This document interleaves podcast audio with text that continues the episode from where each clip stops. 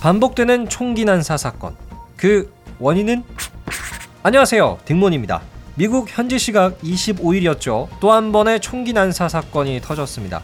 미국 동쪽 메인주의 루이스턴이라는 도시에서 일어났는데요. 총 20명이 사망을 했고요. 50명에서 60명이 부상을 당한 상태입니다. 자, 이런 끔찍한 총기 난사를 저지른 용의자는 올해 마흔 로버트 카드입니다. 로버트 카드의 정체가 충격적인데요. 이 사람은 미 육군 예비군 소속의 훈련받은 총기 교관이었습니다. 즉 군인이었었다는 거죠. 그런데 이렇게 미군이 퇴역한 미군이나 다른 나라로 파병을 갔다 온 미군이 총기 난사 사건을 저지르는 경우가 꽤나 많다고 하는데요. 한 자료에 의하면 역대 미국 총기 난사 사건의 범인 중에서 22%가 미국의 이라크 전쟁이나 아프가니스탄 전쟁에 파병됐었던 군인이라고 합니다.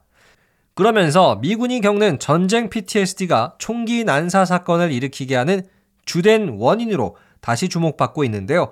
지금부터 PTSD의 역사부터 시작을 해서 증상 그리고 어떤 피해들이 있고 미국은 이걸 어떻게 대처해 나가려고 하는지 함께 알아가 보시죠.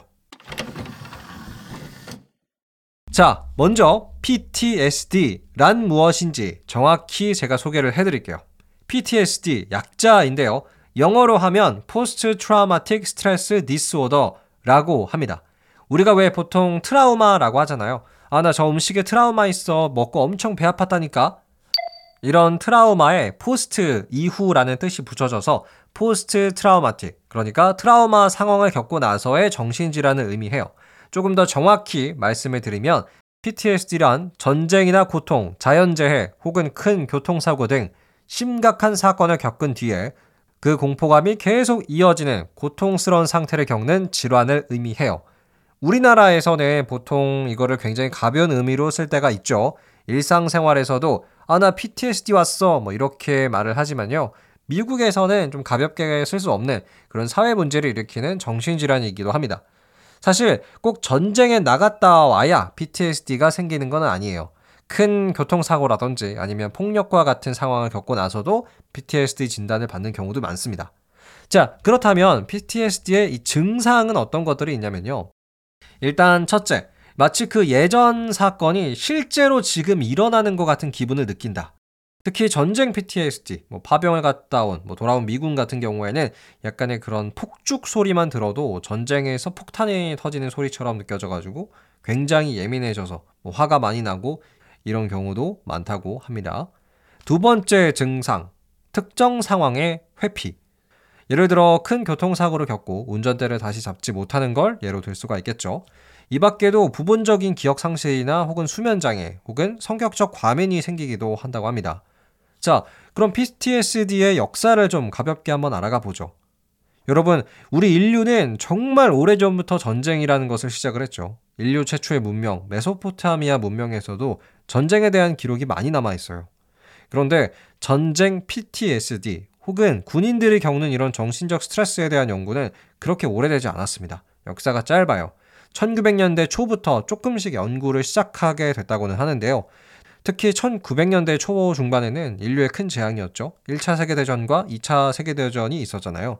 그런데 이때부터 PTSD라는 의학적 명칭이 생긴 것은 아니고요.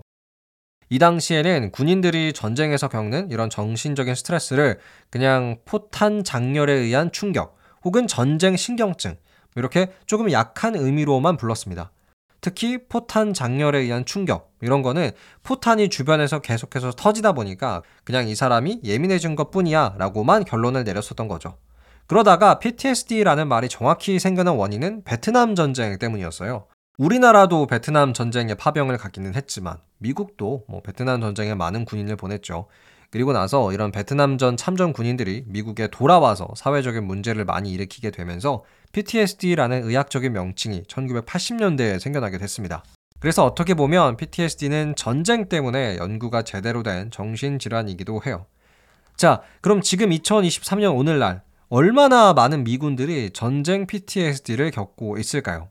미국 보훈부라고 해서 미국의 정부기관이 발표한 자료에 따르면 아프가니스탄 전쟁과 이라크 전쟁에 참전한 군인 11%에서 20%가 전쟁으로 인한 PTSD를 겪고 있고요. 베트남 전에 참전한 군인들은 좀 더 비율이 높아서 한 30% 정도가 이런 PTSD 증상을 경험하고 있습니다. 그래서 한 연구에 따르면요. 미국에서 총기 난사 사건을 저지른 가해자 3분의 1 이상이 어, 거의 30%가 PTS 증상을 보였다고 합니다. 자, 그래서 역대 몇 가지 총기 난사 사건, PTSD와 관련되어 있는 몇 가지 총기 난사 사건을 소개해 드리면요. 2009년 텍사스주에서는 니달 말릭 하산 소령이 이라크 전쟁에 참여했었던 어, 이 미국 소령이 총기 난사 사건을 벌여서 13명이 사망하고 30명 이상이 부상을 당했고요. 2012년에도 아프가니스탄 전쟁에 참여했었던 미국 위스콘신주의 웨이드 마이클 프렌즈가 총기 난사 사건을 벌이기도 했습니다. 또 2017년에도 비슷한 사건이 있었고 네, 이번 2023년도 벌어진 거죠. 자, 그렇다면 미국은 이런 문제를 해결하기 위해서 또 어떤 방법을 쓰고 있는지 제가 한번 또 찾아봤습니다. 일단 PTSD 치료와 관련된 예산을 많이 편성은 하고 있어요. 뭐 이런 전쟁과 관련된 PTSD를 치료해주기 위해서 예산을 많이 편성을 하고 있는데요. 사실 근본적인 문제 해결책이라고는 볼 수가 없습니다. 오히려 전쟁 자체를 그만해야 미국이 더 이상 다른 나라로 파병을 하지 않고 뭐 전쟁 PTSD를 겪는 미군도 나오지 않을 텐데요. 사실상 그거는 좀 이상적인 이야기이기도 하죠. 약간 유토피아 같은 이야기이기도 하는데 어, 미국은 그래서 또 다른 해결책을 생각하고 있는 것 같아요.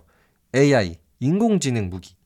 최근 미국의 유명 언론사 월스트리트 저널이 발표한 내용에 따르면요. 미국 국방부가 향후 2년 안에 AI를 활용해서 적의 표적을 탐지하고 자율적으로 대응하는 이런 자율 무기 체계를 만든다고 해요. 그러니까 인간의 판단이 없어도 로봇끼리 각자 알아서 판단을 해가지고 상대방을 제압하는 이런 무기 체계를 2년 안에 완성하겠다라고 발표를 해놓은 상황입니다. 뭐 사실 이렇게 된다면 당연히 미군 입장에서는 로봇들이 나가서 싸워주는 거기 때문에 뭐 미군의 이제 정신적인 PTSD를 걱정할 필요는 없게 되기는 하죠. 하지만 이런 무기 체계를 빠르게 완성할 수 있을지는 미지수입니다. 그래서 결론은 미국이 자율 무기 체계, 즉 인공지능을 활용한 무기를 늘리면서 미군이 받는 정신적인 스트레스를 줄여 나갈 것으로는 보이는데요. 과연 그게 가능할지 저도 정말 궁금합니다. 끝. 네, 오늘은 여러분과 함께 특집으로 미국의 총기 난사 사건에 대해서 이야기를 나눠봤습니다. 글쎄요, 미국은 워낙 군사력이 센 나라죠. 그 어떤 나라랑 붙어도, 뭐 외계인이랑 붙어도 이길 것 같은 느낌이기도 한데요. 그러다 보니까 전쟁으로 인한 피해를 오히려 본인이 겪는 경우도 있는 것 같습니다. 대표적으로 전쟁 PTSD로 인한 미군들의 피해겠죠. 여러분은 오늘의 이야기에 대해서 어떤 생각을 갖게 되셨나요? 댓글 남겨주시고요. 제가 오늘 준비한 이야기는 여기까지입니다. 오늘도 끝까지 함께 해주셔서 감사드리고요. 저는 더 재미난 이야기로 여러분과 함께 하겠습니다. 재미있으셨다면 팔로우와 하트 꼭 눌러주시고요. 지금까지 딩문이었습니다. 감사합니다. 안녕히 계세요.